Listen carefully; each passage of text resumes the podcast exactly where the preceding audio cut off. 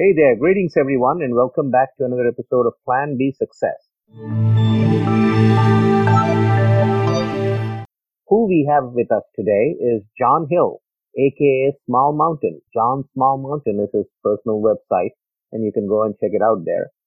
He's what I would call a sales nerd. It's all about sales, and that's what he helps people with, companies with, as well as that's what he's passionate about. Now, how many people passionate about sales do you find out there, right?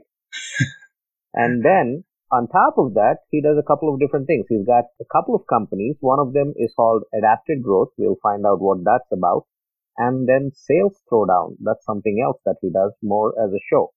So welcome, John. Welcome to Plan B Success. And we're so glad to have you here. I'm super happy to be here. Thanks for having me on. I appreciate it. Tell us a little bit about yourself. You know, who are you and what are you doing? I really enjoy sales. I've been doing it in one fashion or another for pretty much my entire adult life. Uh, I started out waiting tables and learned that if I upsold people that I got higher tickets and people typically tip off the ticket total. So I started doing a bunch of that and then moved into retail sales, banking, investments, and uh, always did fairly well. And then I got an opportunity handed to me in my lap, and it was to move into the B2B space, which I was really excited about. And it was to sell medical devices, and very specifically spinal hardware, implants, and things like that for spine surgeries. And I was so excited, right? Like medical sales is the brass ring. Right? I mean, that, that's where everybody wants to be if you've been in sales for a while. And uh, it was the hardest transition ever. It was, the it was the first time I really ever struggled. And uh, it wasn't great at the time, but looking back on it now, it's the reason why I'm here and doing the things that I'm doing because it forced me to go get coachable about around being a salesperson. Because prior to that, I, I kind of had some ego. I kind of did that always be closing mentality and putting lots of pressure on people and not really realizing that uh, it was creating barriers and uh, making it harder for me to to be successful. And uh, started going down the path of self improvement, working with coaches, every book I could get my hands on, every podcast I could listen to, and really just started to work on it. And uh, then a friend of mine invited me to uh, come in as a partner, work in a website design agency. So we did that for about three years, and he was a sales guy as well. So, and he'd been doing it longer than I had. So I got to work in like a lab with this guy who was my friend who had been doing it longer than me. And it was just every bad call I could turn around, tap him on the shoulder. Hey, look, let's run that again. So it was kind of like a, like a dojo, right? If you're a martial arts guy, which I am. So you get to train and train and train. And that's where you really start to see improvement and, uh, really got jazzed up about it. And, um, when we decided to kind of part ways in the website design company, I decided that I really wanted to try to help people make sales a little bit easier, right? Because most of what we do to make sales easy is actually making it harder in some instances. So what I decided was if I could get people process, you know, repeatable steps and repeatable frameworks and the right kinds of questions to make sure they're qualifying for the right kinds of things, then there's less opportunity for people who are new to bring in bad work, which puts stress on the fulfillment team. And uh, that is really the goal. In my opinion, it all starts with sales, right? If you don't have people out there that are bringing in new clients, you know, account managers, back of the house people and stuff like that don't really have anything to, to work on. And unfortunately, there's some stigma between sales and pretty much every other section of a company, depending upon the company. So I'm trying to work with people so that way that stigma is gone and it's not something you feel like you have to do or that you're compromising yourself to go be successful at. Great. So let me ask you a question about sales then. So, sure. you know, you have nicks and knacks that people are selling and you have services that people are selling and, you know, you have things that are a couple of hundred dollars a pop to several million dollars a pop. So between this and that, between the two extremes that I just spoke about, mm-hmm. do you see a difference in terms of the sales process? How would you kind of uh, underscore your answer? Uh, that's a really good question. I um, I'm a service guy. I really like companies that have got a service component to it. I personally I think I'd feel pretty nervous if I didn't have a service component. Um, it, w- it, was just running like a product style company personally. Um, but I think there's something to be said for the more expensive your offering is, right? And this is for service people as well as product people. The more trust you have to build with the person you're talking to.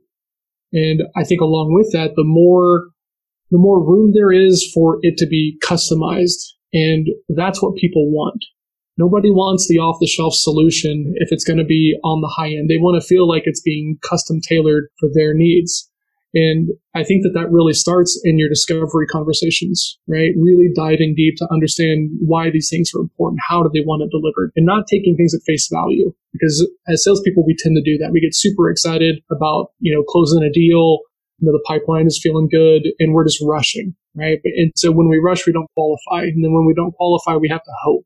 And hope leads us down paths that are not helpful. So I think the more expensive you get, the more you have to be uh, the consultant style salesperson and less of the turn and burn salesperson, which is where most people tend to hang out is on that turn and burn side.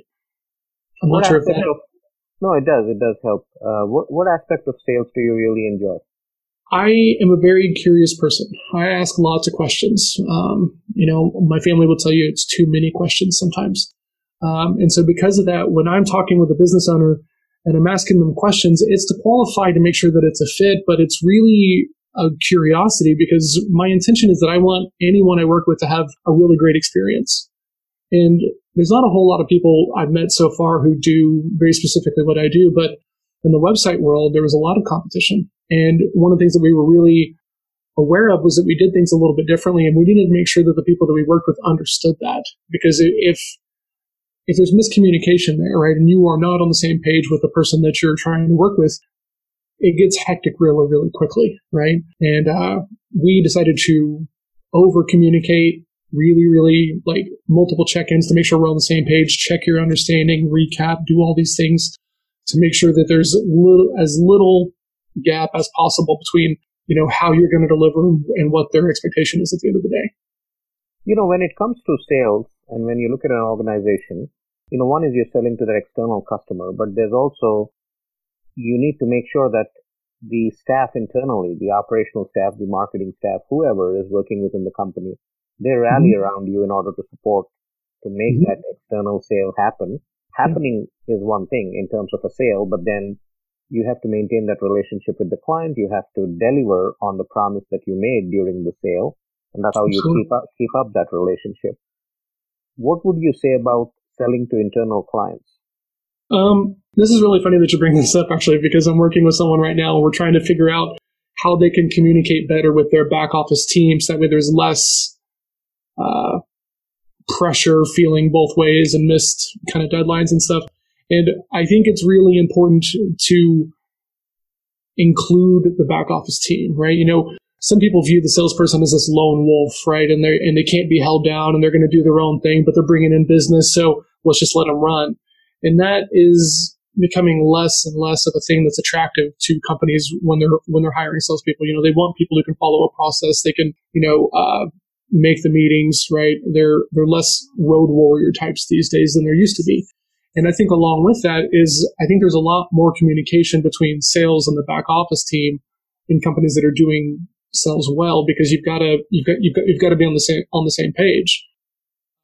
There's a guy that I follow. His name's Jocko Willink, and uh, he wrote this book called Extreme Ownership. And uh, I take a lot of that stuff from that book, and I and I think about it in sales, right? Because if I am burdening my back office team with stuff that isn't a good fit or putting a bunch of pressure on them, that's my fault, right? Uh, and so my goal is to, with everybody I work with, have really clear communication standards, so that way I know exactly what's going to happen, right? And I can help them kind of make sure that they're on the same page and that they're and that they're set up for success. And I think you're going to see more and more companies going in that direction. So, you know, one of the things, one of the big pet peeves out there is there's always this internal conflict within companies between the operations folks and the sales folks. Absolutely. One of the things is that, you know, if you're not, well, uh, let me not say that if you're not a good salesperson, but there are salespeople that are out there who just go and sell smoke and mirrors, right? Yeah. So, so you have that issue and that's how a sale has happened. And then once it comes back to the table in terms of implementation, you know, that's where the entire operational team suffers through the length of the contract in terms of building what needs to be delivered and then mm-hmm. delivering it over a period of time. Of course, there are things that happen in terms of the relationship that takes the hits in terms with the client, but you know, what, what do you have to say to that? You know, what, what is an ideal salesperson? You know, is, how much of smoke and mirror can or cannot be there? That's a good question. I I default to the idea that you should be over communicating. Um, I, I, someone said this to me once, and I really like this for like a very long time. That sometimes it's easier to ask forgiveness than it is to get permission. And the first time I heard this, I was working in a call center, and the and the trainer told us, and for whatever reason, it just stuck in my head, and I kind of lived but lived that philosophy for a very long time. And now, because of all the work that I've done, I go the other way, right? I, I over communicate, over set expectations, so that way it is going to be as easy as possible. Because, you know, I think it's a little bit different when you're a salesperson in an organization, you know, but like as as an owner, like I want to make sure that everybody on my team is happy and that they're doing the work that they enjoy, right? And uh, the the only way that I can do that is if there's really clear expectations around, like, hey, what do you need to make this happen? How do I, you know, what kind of time do I need to buy you, right? And that leads to communication during onboarding and training of salespeople about what fulfillment actually looks like. I have a theory that salespeople don't don't intentionally want these kind of troubled relationships with their back office, you know, fulfillment team. I think what it comes down to is a lack of understanding about the process, or they're feeling pressure to like close some kind of deal. Um, a lot of people treat sales training as just product knowledge, and there's not really actual training around like how to navigate a sales conversation and how to do that well and how to move somebody forward or out. It's all focused around product knowledge. And that's honestly the, the easy thing to learn, right? The, the other stuff is harder, you know, how to have a good sales conversation, how to qualify somebody, how to move somebody forward, how to how you disqualify them and, you know, all those things. And I think along with that, there's got to be kind of a sit down of like, hey, look, these are the kind of clients that we want to work with. These are the kind of timelines that, that, we're able to do. Here's what we've been able to deliver for these other people. So that way, that the sales, the sales team has got as much knowledge as they possibly can to bring in good work. And you know, hiring is is difficult. I'm not I'm not knocking anybody who bring someone on and they and they say go get it, but that's not going to be the most successful way of bringing in a brand new salesperson and like setting them up for success unless they already have an, a lot of industry knowledge. And uh, that works for some people, but it doesn't work for everybody. Right. So, but, but let me ask you this, right? So one of the things is you have functional experts like sales and HR and all of that. At the same time, when you're in a particular organization, there's an entire organizational culture that needs to be learned in terms Absolutely. of product knowledge, operations knowledge, the the highs and the lows, the mm-hmm. challenges that the organization goes through and all that. So, you know, in your mind, who would make a better salesperson? Somebody with the functional knowledge and skill of having been there and done that in terms of sales mm-hmm. versus somebody who's actually touched upon operations, implementations, uh, some of the technical challenges, having worked through all that and has that at the back of their mind when they're out to sell. That's an excellent question. In the past, I've always been the guy who wants to go learn the backside of it first. You know, when I, uh, in 2010 or 11, when I was moving around inside the, the financial, the financial services industry, I was a personal banker and then I, I could write business, I could do mortgages and everything else. And I was really wanting to be a financial advisor full time or that's what I thought I wanted to do. So I decided that I would move into the back office and become a sales assistant for, you know, a year or so and really learn the ropes in the back end because I felt like that was really going to help me on the front end. And to a point, I think that that still makes a lot of sense. But we also have to look at the kind of people that do these kinds of jobs, right? The person who likes working on the back end on client files and research and, you know, numbers and reporting and all of these things isn't necessarily the person who's going to get really fired up about going out and having qualifying conversations that's not to say that, that those people can't sell, but they're typically not motivated to make that move. So it's kind of hard to like want to send people down that path and then bring them back because a lot of people will go that will go down that way and not everybody's cut out to be a salesperson. Um, I can admit that completely. Um, but I think that that's a hard path to hold because everybody that I talk to is already concerned about how long ramp up times take for new salespeople. So if you're going to add another, you know, six weeks of like operations training and things like this, that's going to extend the ramp up cycle even more. Most people are in a scramble to hire a salesperson and get them out there and producing and paying for themselves as soon as possible. And that has its own, you know, issues and things that we have to work past. But as much as I would love to give everybody more time to like learn the back end of it, most of the people that I work with are are under the gun trying to get their salespeople to like produce at a higher level. So it's kind of hard to, you know, talk to these people around, hey, we should do some more training around operations. So most of that stuff just kind of happens via conversation with the clients that I work with, right? When I'm trying to shore up conversation between the front of the house and the back of the house, right? I, I kind of just get in there and figure it out and then try to build a process that works for both sides and over communicate to everybody so that everyone's on the same page. How about how about uh, relationship and trust, and how important is that within an organization as well as with uh, external clients? I mean, and I think it's the most important thing you can do, right? If I if I had showed up to your home 20 minutes before we had hopped on this call, right? Because we because we've chatted, you know, but we haven't really like had one of these sessions, and you don't know who I am, and I'm going to pull up with like, you know, a Ferrari, and I'm going to say, hey, for ten thousand dollars, you can have this, but you don't know who I am. You, every wall and every flag and alarm that you have mentally is going to go off in your head. And that's the same thing in sales, right? So if you just show up and you're not listening, you're not asking questions, you're not trying to figure out why it's important or what they're really trying to do or anything else, and you take that mentality of, you know, for some people, it's like, hey, shut up. I got exactly what you need. Let me show it to you. Right? Like that's how some people do it. They have this mentality. And I hear people say this all the time. They don't know what they want. That's why I'm there.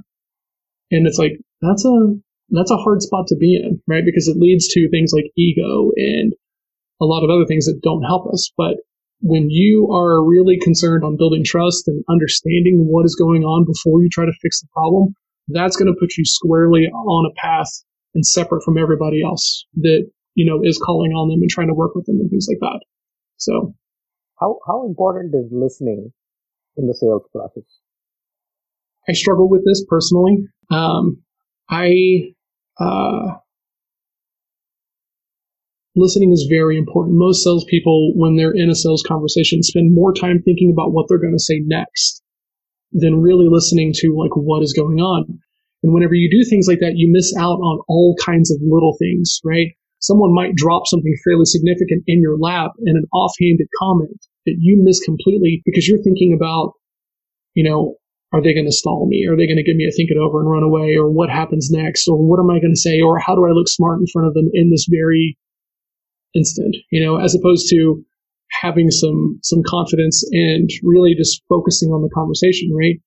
Being present in sales conversations is a very hard thing to do because we've got all this other stuff kind of weighing on us, but it's the best way to be in a sales conversation, right? Be present, listen, you know, pick up the small verbal cues or body language changes and things like this. So that way you can have the best conversation possible because that's really what selling is. It's about the conversation. Everything else over on top of that is one side or the other trying to, you know, protect themselves or have better results, right? You know, you talk about smoke and mirrors.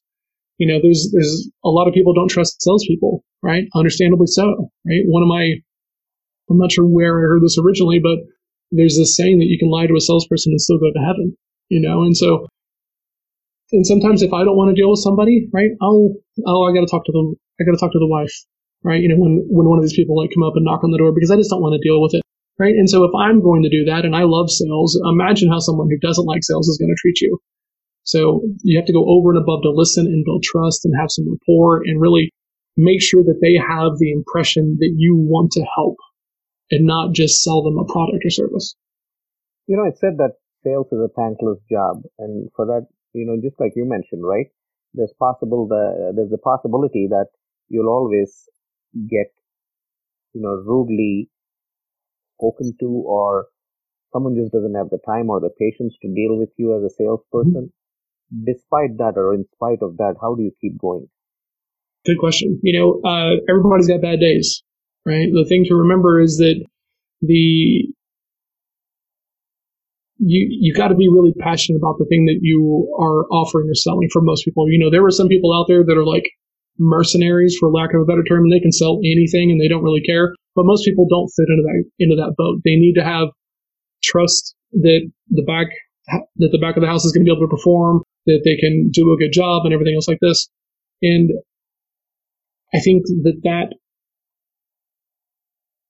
is really important right? I don't, I don't know anybody personally who fits that mercenary mentality who can just sell anything, right? Because, you know, if, if you want to just make a whole bunch of money in sales, go sell roofing, right? Like those guys kill it, you know, but if you don't see, if you don't enjoy roofing or things like that, then, then you've got to, you've got to have some tie to the work, right? And that makes it easier. I can get lots of no's from people and I'm okay with that because I get a lot of no's. But it doesn't bother me because I know that the thing that I do for clients who do see value in it is such a, a big change forward for them. It's not just change for the sake of change.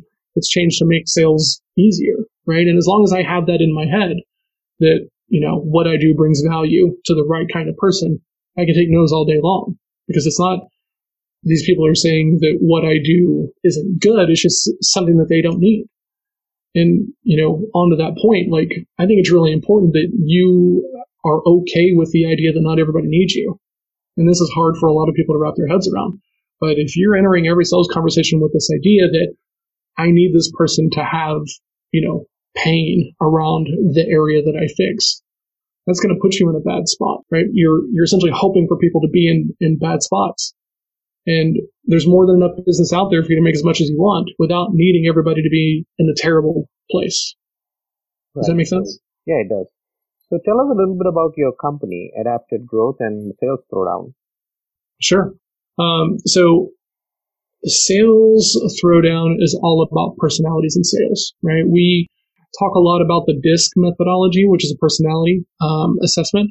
It's been around for a number of years and it's been kind of you know, repurposed and, and bastardized, for lack of a better term, all over the place. And really, it's kind of grouping people into one of four quadrants. And uh, we think it's really interesting because on the show there's there's three other hosts. I'm not the only host, and so we sit in these four four quadrants of disc. We have someone who's a D, someone who's an I, someone who's an S, and then I'm the C.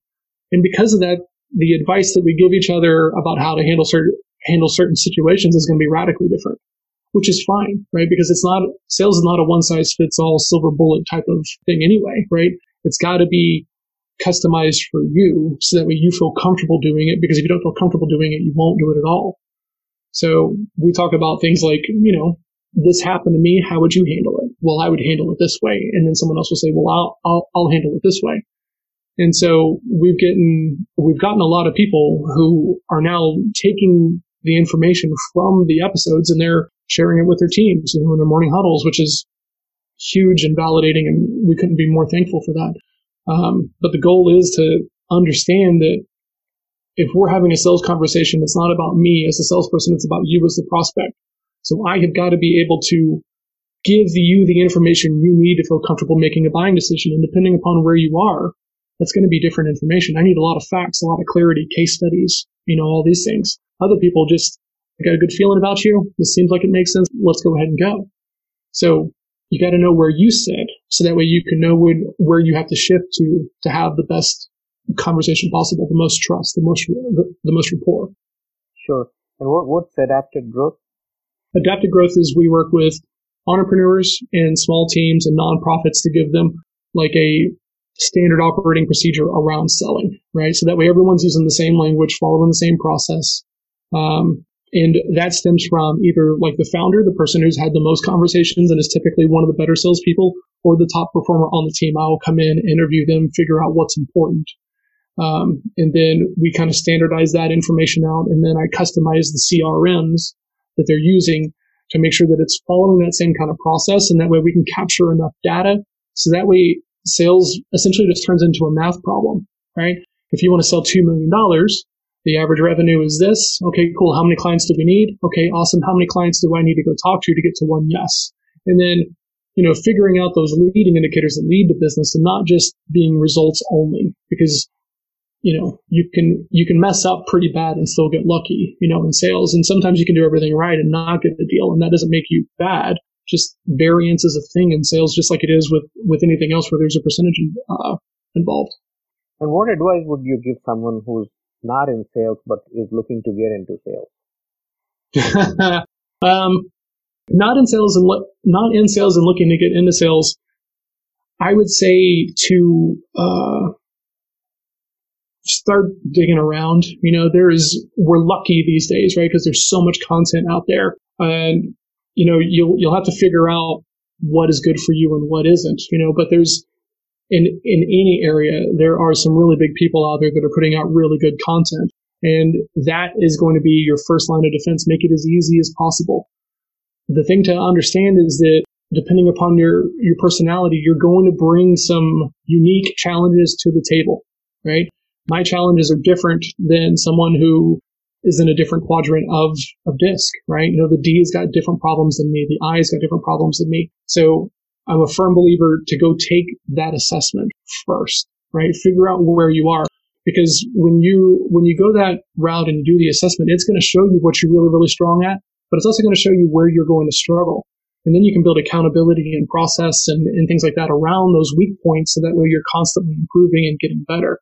And that's, in my opinion, the way that sales needs to be treated as an ongoing refinement process and not something to where, okay, you're good. You don't have to keep improving anymore. And I think a lot of people still view it that way, unfortunately. That's pretty awesome, John. Hey, it's been a pleasure. You know, there's a lot of uh, good stuff that you've shared. What's Thank the you. one thing that you would like to leave with the listeners? Ooh, um, the biggest thing is for me, right, is to measure the inputs, right? When you measure the inputs, the outputs will take care of themselves once you know the numbers. But as a salesperson, it's really easy to only look at the results. And if, if the only way you can win is when you get a yes from like the person you're talking to, regardless of what else has happened before that, every time you get a no, it's going to feel, uh, personal, right? It's going to feel heavy. Whereas if you follow the process and you get a no and you get to move on cleanly to the next one without having to do all the follow up and chasing and all the things that salespeople don't really want and kind of gives us a bad name of being overly pushy and persistent. If you can call something over and say, Hey, this guy wasn't qualified for this reason, this reason, this reason, and you can move on cleanly, there's a, there's a calmness that happens, right? Of knowing exactly who the right client is and how, how you figure that out and calling it over because like it's not going to work with everybody. Not everyone is going to be a good fit. You can't be something to everybody, right? It's like that, it's like that age old marketing standard. When you're trying to market to everybody, you're not really marketing to anybody. Same thing in selling. If you're trying to sell to everybody, you're not really going to be able to sell to, to anybody. So really focus on your qualifying more than anything else. Ask really good questions. Get comfortable being uncomfortable. I know that's kind of a a hodgepodge of things and yes for one, but uh, it's kind of hard to narrow it down to just one thing. And where can people find you, John? Oh, I'm I'm all over the place. um, so johnsmallmountain.com is my personal blog. Um, I talk a lot about entrepreneurship and things like that that I find uniquely interesting. Um, and that is on Facebook and Twitter as well and Instagram. Um, Adapted Growth uh, is adaptivegrowth.com. If you're curious about what it looks like to do like a sales blueprint and to get a process created for you or your team, um, would be happy to have a conversation about that. And then um, that's also on all the normal channels at Adaptive Growth. And then Sales Throwdown is a weekly podcast. Uh, there's audio on all the major channels, Spotify, um, iTunes, all, every other one as well. And then we also record it, so it's on YouTube. So if you're one of those people who wants to see the people as they talk, then we have that option for you as well. Um, and everything is at Sales Throwdown, Instagram, Twitter, uh, Facebook, and YouTube. That's pretty awesome. Well, thank you so much for joining us today, John, and sharing so much about sales and how to go about being a good salesperson. Thank you so much, and we Thank look you. forward to stay connected. Absolutely. I really appreciate you having me on. Hey, I hope you liked that episode. Please make sure you tune in to Plan B Success podcast on your favorite podcast listening platform, or you could even go to YouTube, or you could check out the episodes on planb.live or rajivmudumba.com.